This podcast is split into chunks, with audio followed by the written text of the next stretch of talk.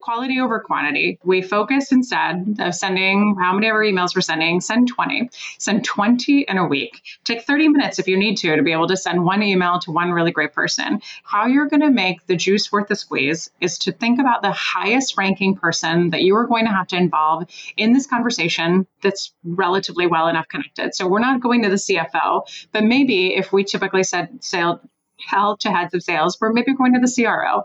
People don't go to the top titles because they're terrified and they don't know what to say.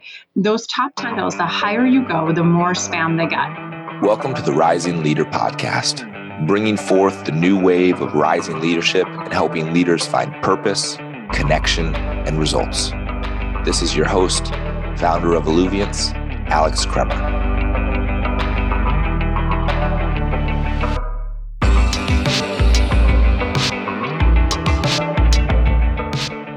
What is up, and welcome back to the Rising Leader podcast. And if this is your first time joining us for the show, welcome. We are so grateful that you're here. This is your host, Alex Kremer, and I am so grateful and excited to be welcoming our guest today, Miss Samantha McKenna. Samantha, what up? Good to see you. What's up, Alex? Thanks for having me. Of course, of course. we have been working on getting this scheduled for a very long time. I've been witnessing just what you've been doing within the tech space now for essentially, I don't even know, seven, nine, I don't even know, a very long time. A while, a good while. good while. And, you know, I feel like even though this is I, technically, I'll just share with the audience, this is our first time officially meeting here, but we've put in a little bit of prep, but we've just been interwoven through outreach, through watching on LinkedIn and all that sort of good stuff. But I'll first give Samantha a little bit of background on you in terms of who you are, and then uh, I'll let you kind of fill in the gaps. So, you are the founder and CEO of hashtag Sam Sales. You oversee a team of all women, which is absolutely awesome. You are a keynote speaker. You are an angel investor. You are an advisor at, I don't even know how many tech companies at this point. You're a former head of sales at LinkedIn. You are a guest lecturer at Northwestern University, the Kellogg School of Management. You've also created global sales programs. You've launched new verticals. You've overseen go to market strategy. And one of the things is funny as I've been like doing my research of like, what is she like? The thing that kept popping up is she brings a lot of energy and she's very, very enthusiastic. So I'm like, okay, I have my cup of coffee right here. I'm like, all right, I gotta be ready to go for this podcast right here. No, thanks. I think the I think the energy seems to be endless and enthusiasm definitely endless. But I like to keep it light, keep it fun. Life is too short to be serious and, and uptight. So let's just have a good time. Okay. I'm in for that. So, how did I do on the intro, by the way? Did I miss anything that's like, man, you forgot that I do this amazing thing? You killed it. I think the only thing I'll add is that I've done all of these things and made all this money and gotten all these successes and records broken and all that stuff by doing things differently. So I think just about everything that we teach and everything that I've done is a little bit outside of the norm of what every other person does in sales. And maybe that is why there's been so much success behind it. But something we really pride ourselves on is we shake things up a little bit.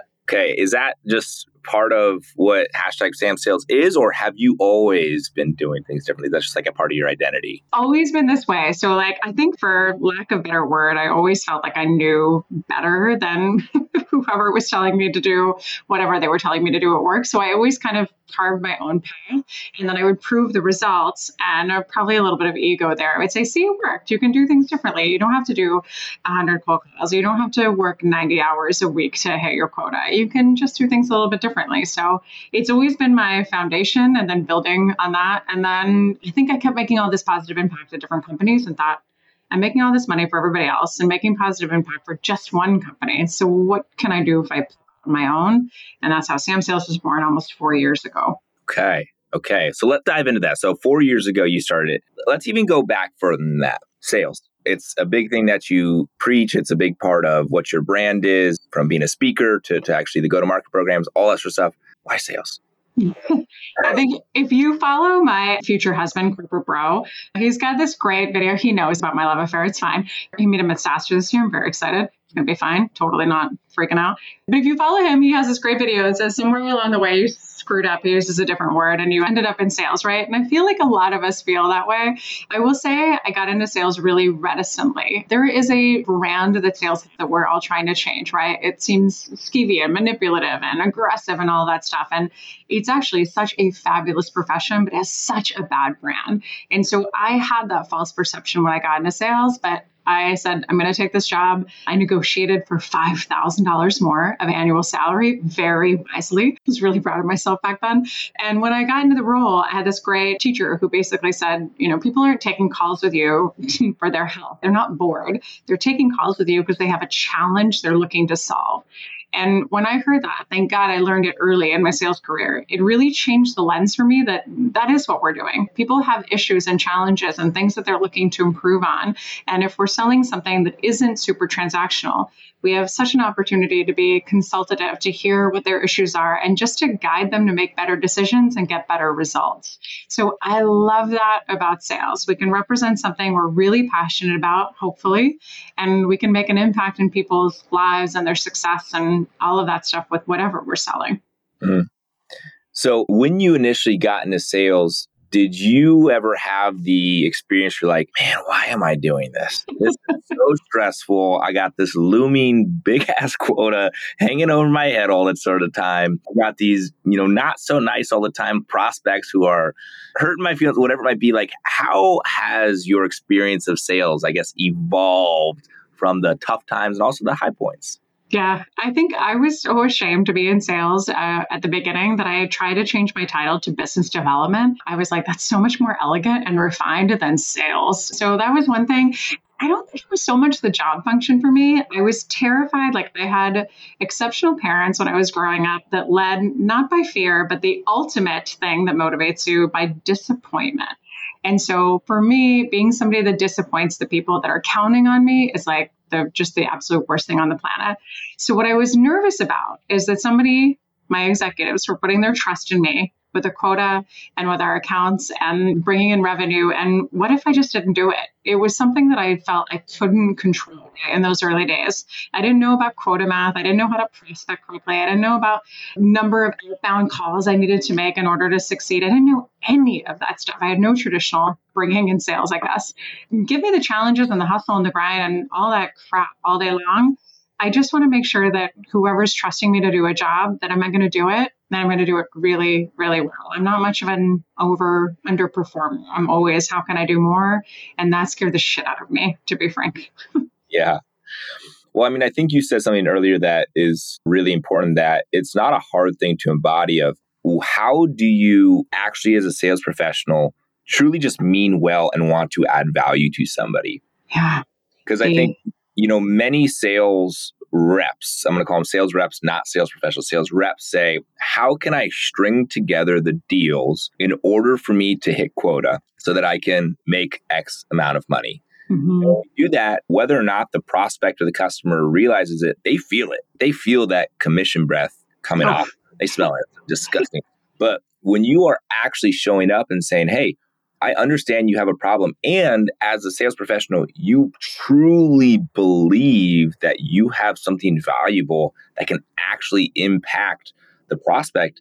It's a great feeling of saying, hey, it's actually my responsibility to enroll you into whatever I'm trying to sell you on because I can help you. It changes everything. Think about this though. Like every what's the perception that everybody has of salespeople, right? It's kind of the same perception that we have of financial advisors, of car mechanics and things like that. You're advising us to do something that we probably don't know a lot about for your own financial benefit.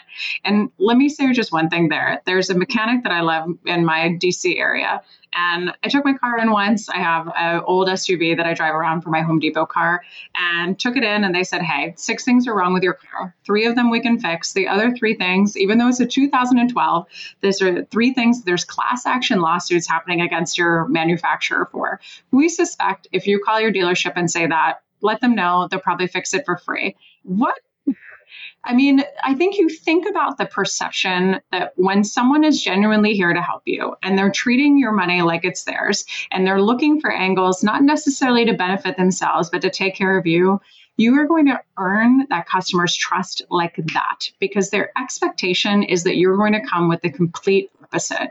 So, something we say here all the time you've got a discovery call, your initial 30 minute call where a client gets on with you somebody has been generous enough, right? Yes, we're all equally busy, and yes, we all have goals, and yes, our time matters as much. Blah, blah, blah. Somebody's been nice enough to give us 30 minutes of their time to try and understand for to tell us what their challenges are and for us to solve them. That is our job. And I think that's where discovery calls and the sales profession goes so wrong.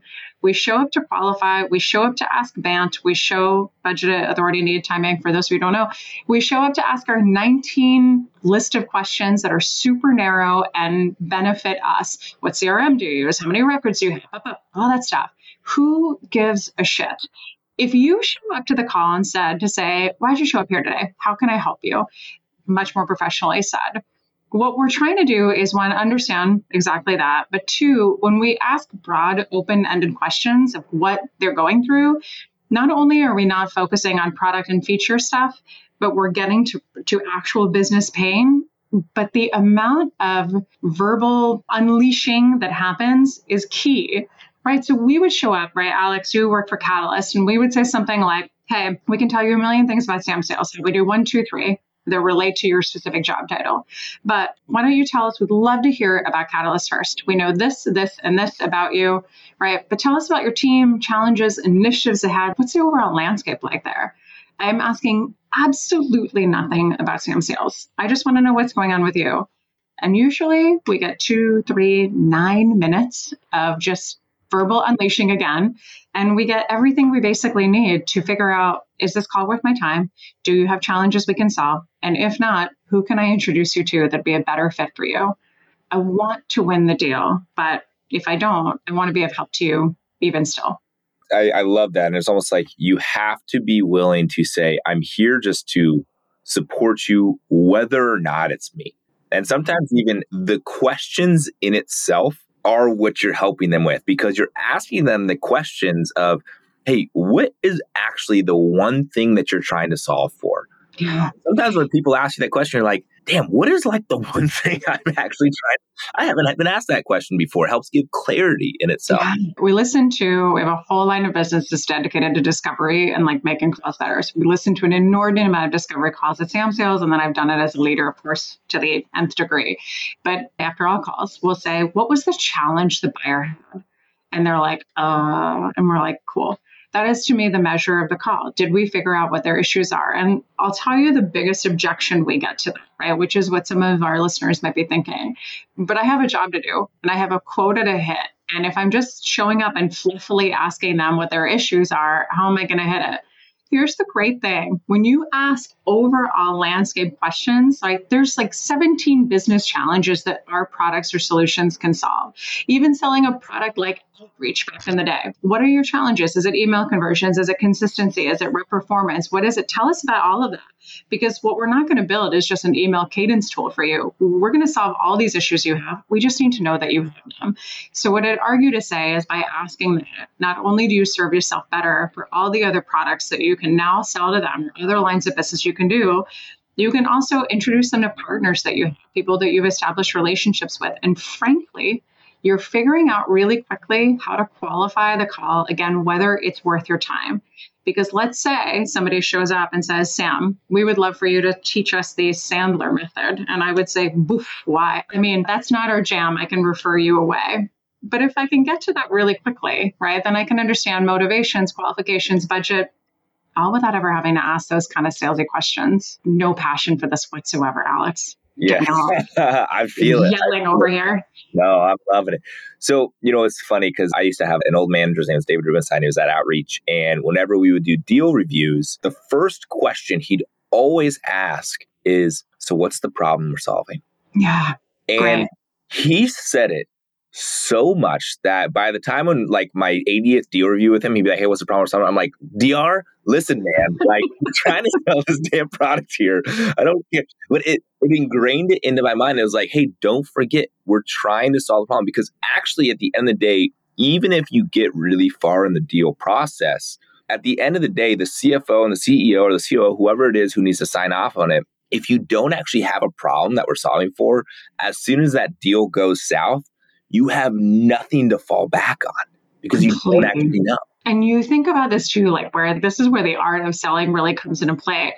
You think about the challenge that person has, the initial individual you're talking to, and then you start to think about our feature, our benefits. But what most reps don't do, what the elite sellers do, is figure out the so what what is the so what of how we're solving that challenge? Because what we often hear is our product is better. We have awesome integrations. We're cloud based. So what? So what? So what? So what? And then your buyer persona, the person that is kind of running you through the deal, who are the other 16 people that they're relying on? What is the so what for them? What's the so what for the CFO who is more and more and more involved in deals these days than ever before?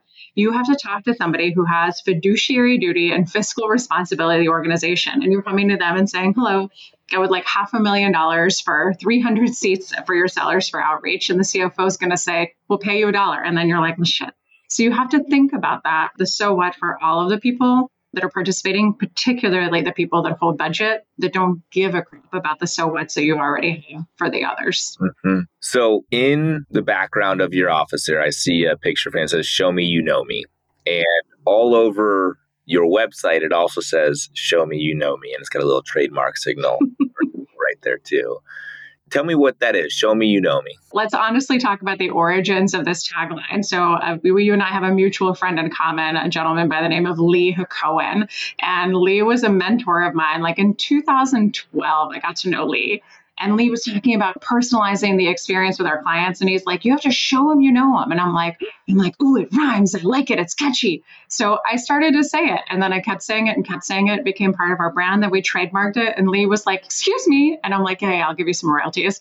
Um, he's let us run with it though. But here's the thing at the simplest level, it's just doing some research and understanding something about your buyers. As people, like the human being that they are, not the wallet share that they have, who your buyers are, what their challenges are, something about the company. Have they worked with you in this space before? Are they previously churned client? What do we know about the person in the company that we're talking to?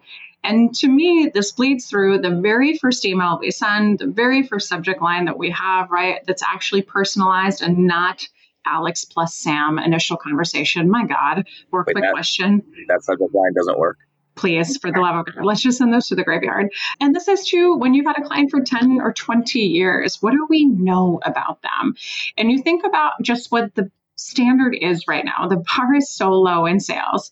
Every time we get on calls, 99% of the discovery calls we listen to, we hear a couple of things like this Hey, Alex, How's it going? Where are you based? How long have you been there? Where did you work before Catalyst? And all people do is die inside because it's clear you did absolutely no homework. My favorite is when people ask what brought me to Sam Sales. And I'm like, well, I started it, man. So that's what brought me here. Think about this. We can do baseline research who this person is, how long they've been there, have they been promoted, where do they work, do you have common connections? Baseline research, right? Also, this is how we stand out amongst all the noise of every email that's out there. We think about the email subject line being the most important part. We preach this every single day. If you are an executive leader, if you are a Kevin or a Mark at Catalyst, you are getting 15, 20, 30 sales emails a day. A day. It's wild. How do you stand out? What do you do to be different? So we talk about doing that research, finding common connections, finding things you can authentically connect on. And if there is absolutely nothing except a tumbleweed going past on their LinkedIn profile, go to the company page. We just did a deal with Apollo.io. And when we're talking to Apollo, if I had showed up on my call and I had said, like, how's funding going for you guys? And they would look at me with their eyes crossed and they would say, it's great. We just announced 100 million today. I would look like an idiot. So find those things that you can find something on, connect authentically, and stand out from the noise. Here's the great part your email will infinitely be more likely to be open. Like we usually see 75% to 80% open rates. Reply rates usually in the 20%. If you think about it, industry averages are 0.9%, not even a percentage point for a reply. So if we can get an open, we can get a reply. We're getting out of the yes or no territory. We're, we're getting out of the maybe territory. We're getting to a yes or a no even if it's a no, was it a no right now? Is it a no forever? Is it no because of circumstances? Can we politely push back? Can we connect on LinkedIn? Can we nurture you? Can we meet in 90 days? Like the benefit of that. And the maybe the fluffiest of all, you build a positive brand. They see you as a seller that's not like quick question, but instead as somebody who just gave a shit. Sorry for cursing again, but gave a shit and did your research. And again, the company name also gets a positive brand. So lots of win wins there. And also, again, no yelling or passion on my side. So, first off, very supportive of the cussing, if that's what you helps you be passionate about this. So, let's talk about that. So, I love the show me, you know me, outbounding. You just kind of mentioned that right there. Outbounding is one of the hardest, in my opinion, that it's ever been. There's so much noise out there. One can argue that ChatGPT has given everybody and their mother something to write a very good tailored email with, and virtual assistants are doing it. I mean, it's, it's going bananas right now. Here at Catalyst, I'll tell you, we've seen our email response go down, but our email response to meeting being booked go down quite a bit. Hmm.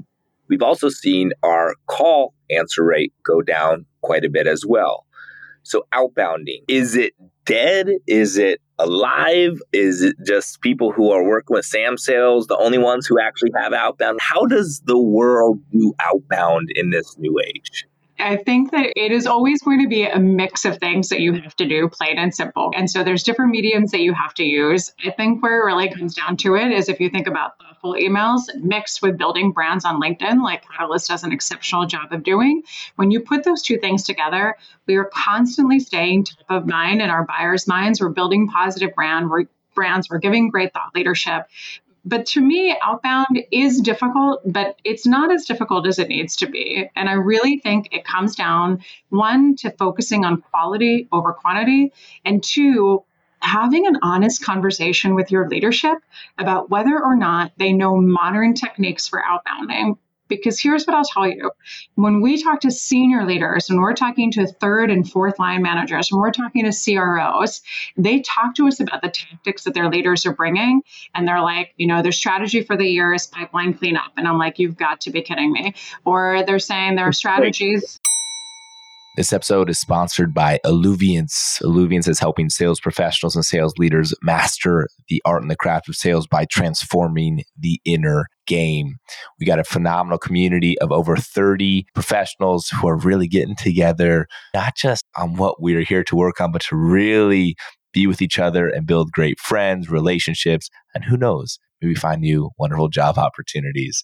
So we got our next Arise immersion coming February 23rd through 25th this upcoming year. And last time we had over 50 people coming to this one. It's going to be bigger, better, stronger, and it's going to be a lot of fun. So if you are interested, make sure you check out alluviance.co. That's A L L U V I A N C E.co to learn more information.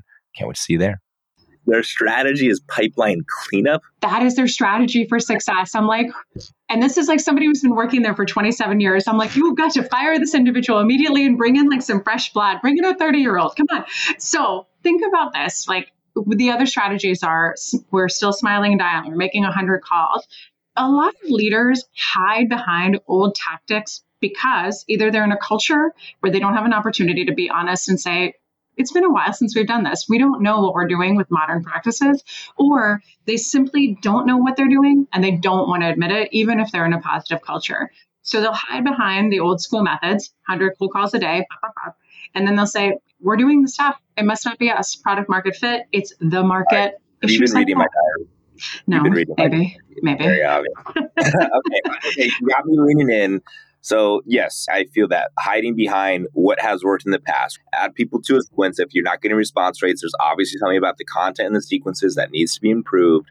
Okay, outbound email is not working. We just need to be increasing the number of phone calls we do. I'm raising my hand right now. I see myself saying that every day. And you're right, I'm a little ashamed. That is what I am resorting to. So if you have some nuggets, I don't care about the listeners in this answer right here. I care about myself right now with what you're about revolutionize my business, please. I got I got you. So here's what I would tell you. Again, quality over quantity. We focus instead of sending how many ever emails we're sending, send 20. Send 20 in a week. Take 30 minutes if you need to to be able to send one email to one really great person. How you're going to make the juice worth the squeeze is to think about the highest ranking person that you are going to have to involve in this conversation that's relatively well enough connected. So we're not going to the CFO, but maybe if we typically said sale tell to heads of sales we're maybe going to the CRO.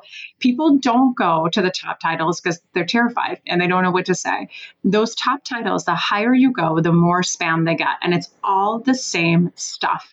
Take a look at their profile, send them something in their profile in their subject line. Let's say if you were reaching out to me, you can see on my LinkedIn profile that I love Barefoot Contessa. I was on a Nickelodeon game show. I have 39 speeding tickets. I live in Washington, D.C. I'm originally from Switzerland.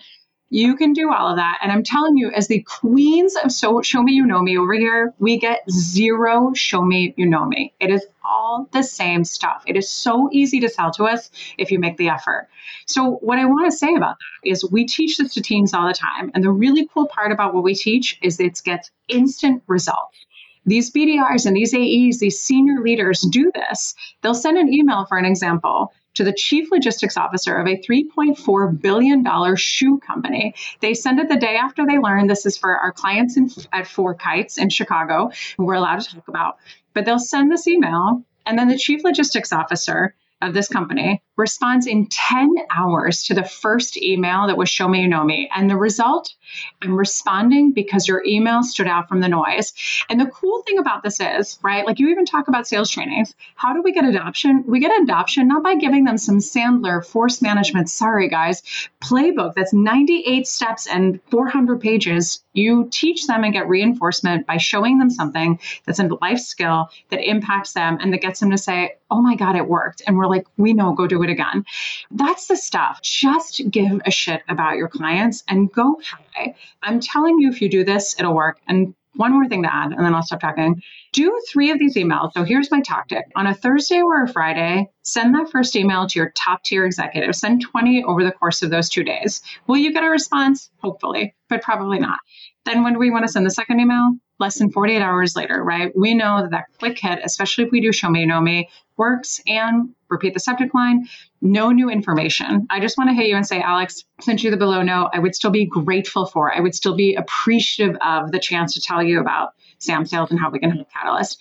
Ditch the I'd love to because it's so overused and everybody's like, I bet you'd love to. Grateful and appreciative are tough. Conning them, right, with our, our language there then send your third email if you still get nothing. By the way, that second email, Saturday or Sunday, less competition. Most executives are working 6.7 hours a week, and according to recent HBR data, catch them when there's no one else emailing them because nobody else is thinking to do it then. Even though we talk about it, nobody does it.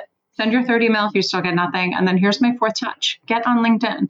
Send them a connection request. And this is where we're not being pitch slappy. That's with a P, by the way. We're not pitch slapping them.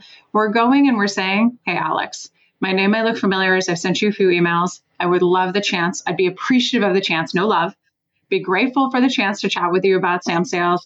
If you're ever up for a conversation, let me know here's what's going to happen. That person now sees you, it's humanized. They know who your common connections are. They can read your about section. They can see you have a brain. They'll go back to your emails. They'll probably respond. But worst case, they accept your connection request because you've actually put something in there. And then, worst case, they say thanks, period. And you're like, or they say nothing, but they accept and you're like, what do I do now? And then we've got a whole playbook there that we can talk about. But this stuff's not hard. And man, does it work because it's different. Mm. So just so I, I love all these things. I'm taking notes and I'm sending it to my SDR leader as we speak. So what I'm hearing from you is go to the highest ranking person that you have, or that that's at your target accounts right there. And it, I love what you said. Just give a shit about them. What do they actually care about? And so I, I guess that's that sounds really simple, but I'm also I still have questions what does that mean? If I was to shoot that email, like, you know, here at Catalyst, we go after a chief customer officer. Let's just say that. If I was going to go to them, and what would that first email say that would show, like, hey, I actually want to know, I, I give a shit about what you care about. Like, how would I go about doing that to them?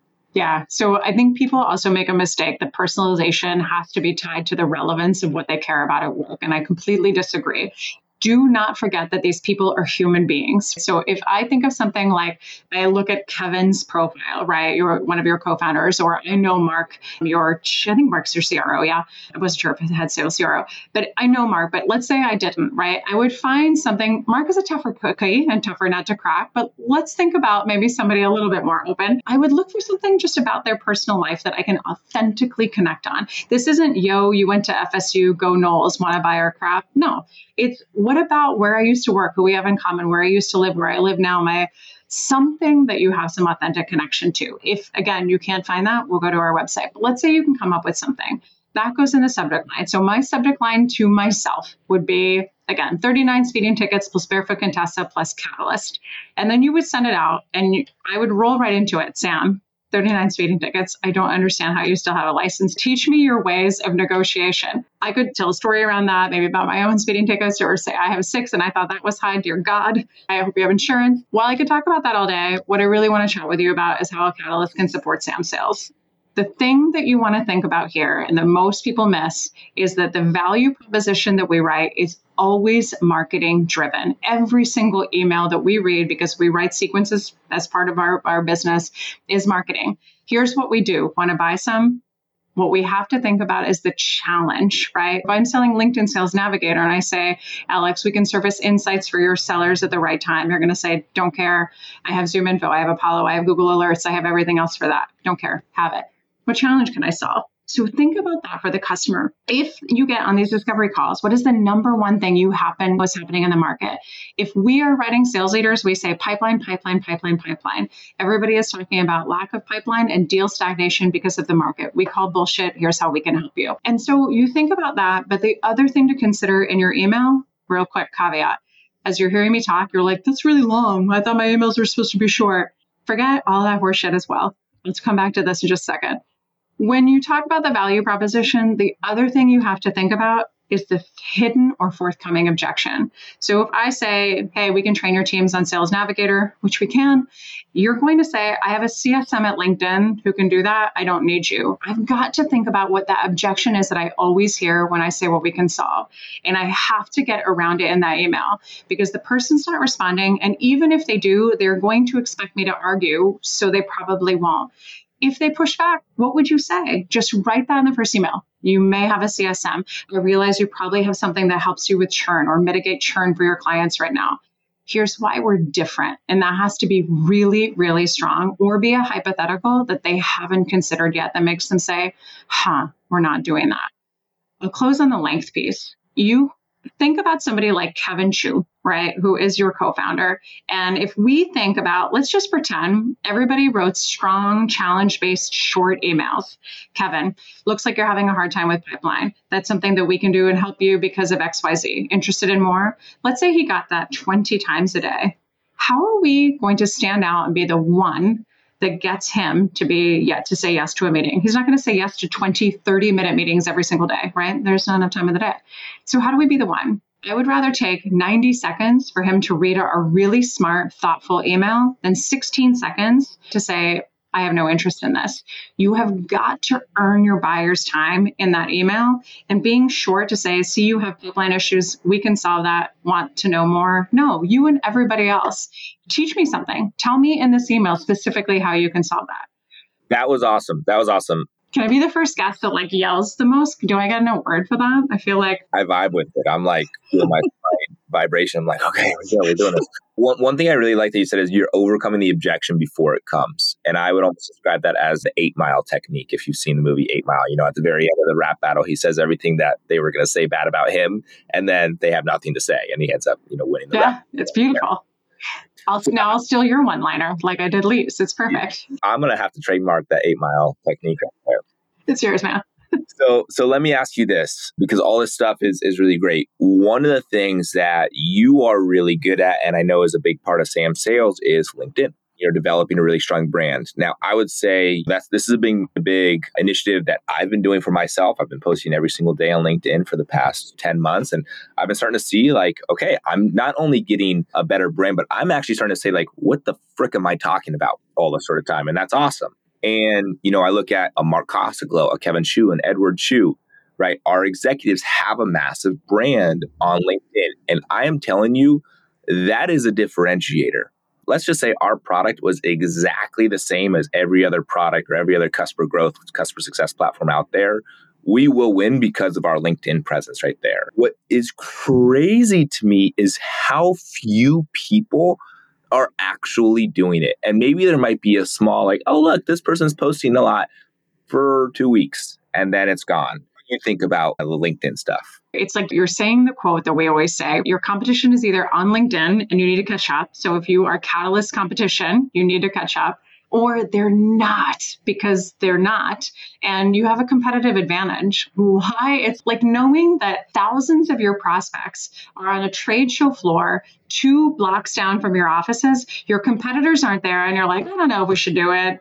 Is anything going to come of it? And you're like, oh my God, run, like light a fire under your ass and move it. Like, let's go. If you're a Catalyst competitor, it's totally okay. Not. Please, if you're a Catalyst, if you're a Sam Sales competitor, please don't come on LinkedIn. We don't want to see you there. Thank you very much. This is the thing that's amazing though. Like, great research from Edelman, right, PR agency, that talks about the fact that if your executives go on LinkedIn and they're posting content on LinkedIn, they get nearly six 100% more reach than anybody else at your company. The fact that you guys have your executives doing it is the smartest, smartest thing that you can do. Second thing, a brand is almost 90% more trustworthy by having executive voices on LinkedIn. Here's the thing that's interesting about the shift of LinkedIn over the years, and even LinkedIn is taking notice of this. Audience 920 million members globally. Less than 1% of the people post consistently once a week. Alex, you and I are both in that 1%. But there's no competition here, and that's consistently. The second thing to think about is over half. Over half of those 920 million members are coming into the platform at least once a week for a minimum of five minutes. They are coming in not to be told and not to be sold. They are coming in to read and to learn. It's like you have an, a captive audience, even if you have a thousand followers, of people that you can get your message out to, that you can get your thought leadership out to, that you can talk, by the way, not auto sharing your company content in your blog. No one cares. But an audience that wants to learn your stories and your intel and what we should be doing. I will plug Kevin all day long because he actually shares really smart, meaningful, actionable content but you also think about you're learning from him as an executive leader, as somebody who's really passionate about the client experience and churn and all that stuff. But you also have the opportunity to share all the personal stories of how people did that if you're an immigrant, how did you get into the country and what did you do and how did you become a success? By the way, we do this for a living. We build executive brands on LinkedIn, and every single person, we're talking C-suite of 40,000 company person companies. We're talking about celebrities. We are talking about entrepreneurs who have built $100 million businesses, right, from nothing when we talk to them, their backgrounds are bananas, right? Former Hells Angels as parents, refugees from Iran, arranged marriages, factory workers when they were 19, managing 40 year old men that had no respect for them. I mean, I hope you have goosebumps because I sure as hell do. And like you think about the stories. How did you start? How did you find resilience? How did you overcome homelessness to become a C suite at a Fortune 500 company for the love of God? People want to read those stories and they don't care if you are the Mark Cubans of the world or if you run a little 13 person sales consultancy out of Washington, D.C. They want to know how you did it. How did you make your first million bucks? How did you get to the success ranks? How did you do it? Tell us.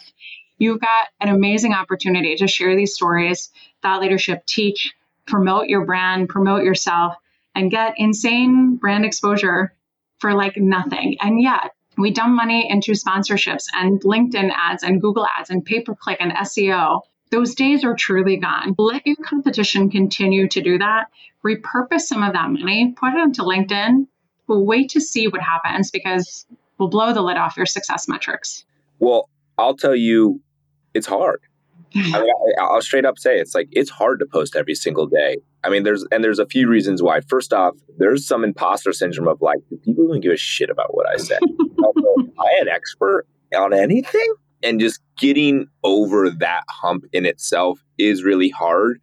And then also, when you post something, you're like, oh man, this is going to be a fire post, and it gets six likes in two hours. You're like, damn, like Damn. I thought this was going to be better. And that hits. That hits this a feeling of self worth and all sorts of stuff. My biggest lesson through posting on LinkedIn. So I am a big meditator. I do breath work. I mean, it's part of what Alluviance is. It's all about the inner game. I mean, truly. My post on LinkedIn every single day, it's a practice. Yeah. The practice of, hey, am I speaking from the heart?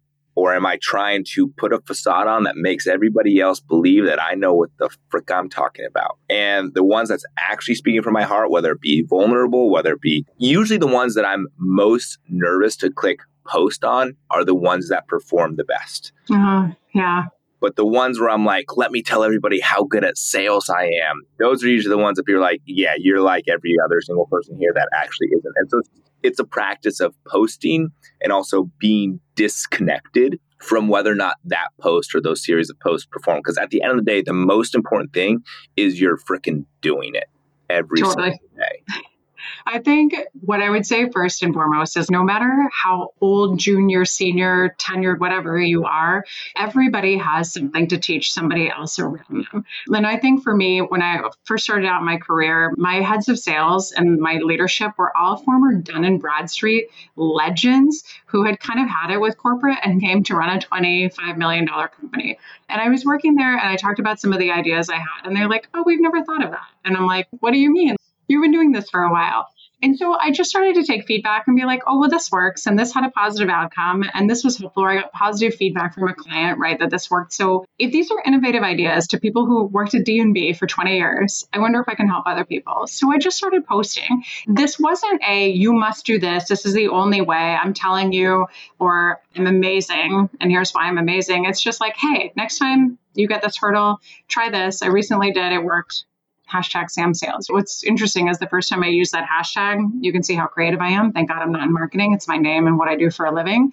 Um, Sales Hacker, our friend Matt, reached out and was like, oh, you should write for us. And I was like, I'll write everything. And they're like, easy tiger, you can write one article. Let's see how it goes. I'm like, okay. But so you think about that, stay in your lane, first of all. If you are in sales, do not wax poetic about what chief revenue officers should be doing, especially if you are a BDR, right? Stay in your lane of expertise and kind of your tenure.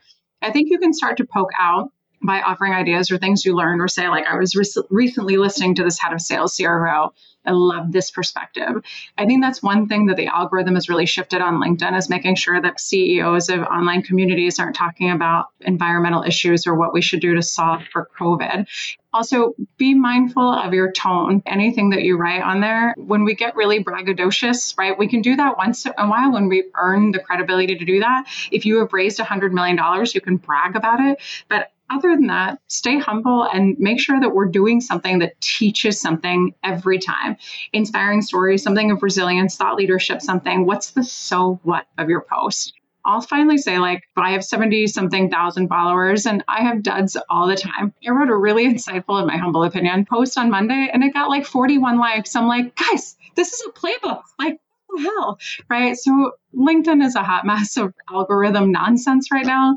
Don't sweat it. Just keep it up because even if one person reads it and is impacted by it, if you get one like, who cares? I still remember the day I got 10 likes and I was like, um, so just start somewhere. It's the fact that you did it. And that's the most important thing. It's like, hey, it's almost like it's a level of integrity that you have with yourself. I chose to be committed to this and I'm doing it regardless of what the engagement response. And you start to learn what works. You start to develop your voice. You start to learn the framework. You start to learn how to have the stronger hook and all that sort of stuff. Yeah, I, will tell you for most execs, they feel the exact same way as you. A, who cares about what I have to say? What are even right? Don't know about the algorithm. Don't have the time. Certainly don't have the time to administer it, right? And that's everything that we do on our side. We'll write and interview you and get you all these stories and posts, but I think the other thing is, even for me, I write all of my own content. I don't manage my account. So the postings are mine, the words are mine, but the administration of it, I think there's almost 60 hours by our team at Sam Sales that go into just administering the stuff in my account. You hire ghostwriters to do PR and content and sponsored content and books and all that stuff. LinkedIn's no different. You just have to get going before everybody catches on. So we are coming up here on time. And so first off, I just I want to say I really appreciate this. You've not just impacted how I think about the sales and whatnot, you now may be impacting my Catalyst sales team right here. And I am going to be going and think about it's how like to do ploy that. all along. So first off, I, I just want to acknowledge you. Thank you for your passion. Uh, you did not, you definitely overachieved on what I was expecting from this conversation. Not that my expectations were low, but, but your knowledge and your ability to both be high level as well as go into the tactics of it, definitely unique and different. And I really do appreciate that. Thank you. The second thing I'll say is usually in these conversations, we're talking a little bit more about leadership. This show is called the Rising Leadership Podcast. Sales is such a big part of my, you know, it should be of everybody's life at the end of the day. I mean, no matter what it is that you do. And so I like bridging together both, hey, leadership is still in itself a form of sales. Maybe another form of saying it is leadership is a form of influence. You're still influencing people. Sales is about influence. And so the last question I have for you is this this show is called the Rising Leader Podcast. My typical question for the person would be What do you view as the rising leader? I'm going to add one word into it. What do you view as the rising sales leader in today's world, in today's market? Do you mean for my employees or for the deals that we're running?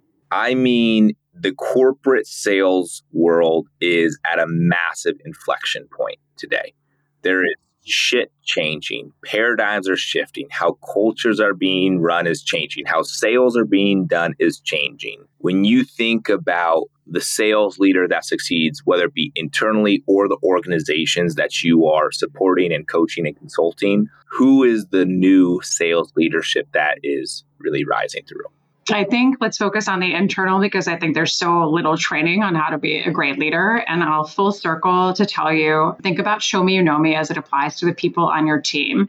I'll never forget getting a really massive record breaking deal as a sales leader and getting champagne delivered to me after I'd worked for my boss for 18 months. Very nice gesture. The card said something for you and your significant other to drink. Well, he has a name and we've been working together for 18 months and i suspect as one of your six direct reports you could know what his name is. I'll never forget it. I have the thank you card saved. What does your team care about? What's happening in their lives? And don't just think about the big things. Just give a shit about the small things. Write it down. One of our reps her ac busted a couple days ago. So i literally wrote on my calendar there's only so much room in my brain. Did she get ac back? And i pinged her on slack like hey what's your ac situation and she's like, How is it possible that someone so busy thinks about that? Or think about just one extra level of question you can ask, right? When somebody sends you pictures of their kids in their Halloween costumes or whatever, ask a little bit more about it. How did you pick it out? Is this a repeat from last year? Did you make these? Just show you give a shit about the people that you're selling to and their report to you, how inspired they'll be and they'll walk through fire to never work for anybody else again. Mm, it's good. It's real good. And why I think it's so good is you're relating it to how you do sales. Yeah. Show just care. people that you give a shit. It's a tough bar, but hopefully we'll get there. And Sam, if people want to get a hold of you, follow you, engage with your content, what is the best way to do so? Say hello on LinkedIn, of course. Pop over to samsalesconsulting.com. We have a pretty funny newsletter packed with actionable stuff every single week. And we do a lot of free webinars. So you can work with us and never pay us a dime. Every entrepreneur's dream. But come and say hello and uh, give us the support there. I love it. Well, thank you so much. And for all those listeners, thank you for hopping in here. And if you know somebody who needs to listen to this message, please make sure you share. And with that, have a wonderful day. Thanks. Thanks for listening to the Rising Leader Podcast. Make sure you hit that follow button so you get notified every time a new episode releases. If you know someone who wants to take their lives and their career to the next level, send them this episode so we can all rise together. For more information, check out alluviance.co. We'll see you next time. And in the meantime, keep letting it flow.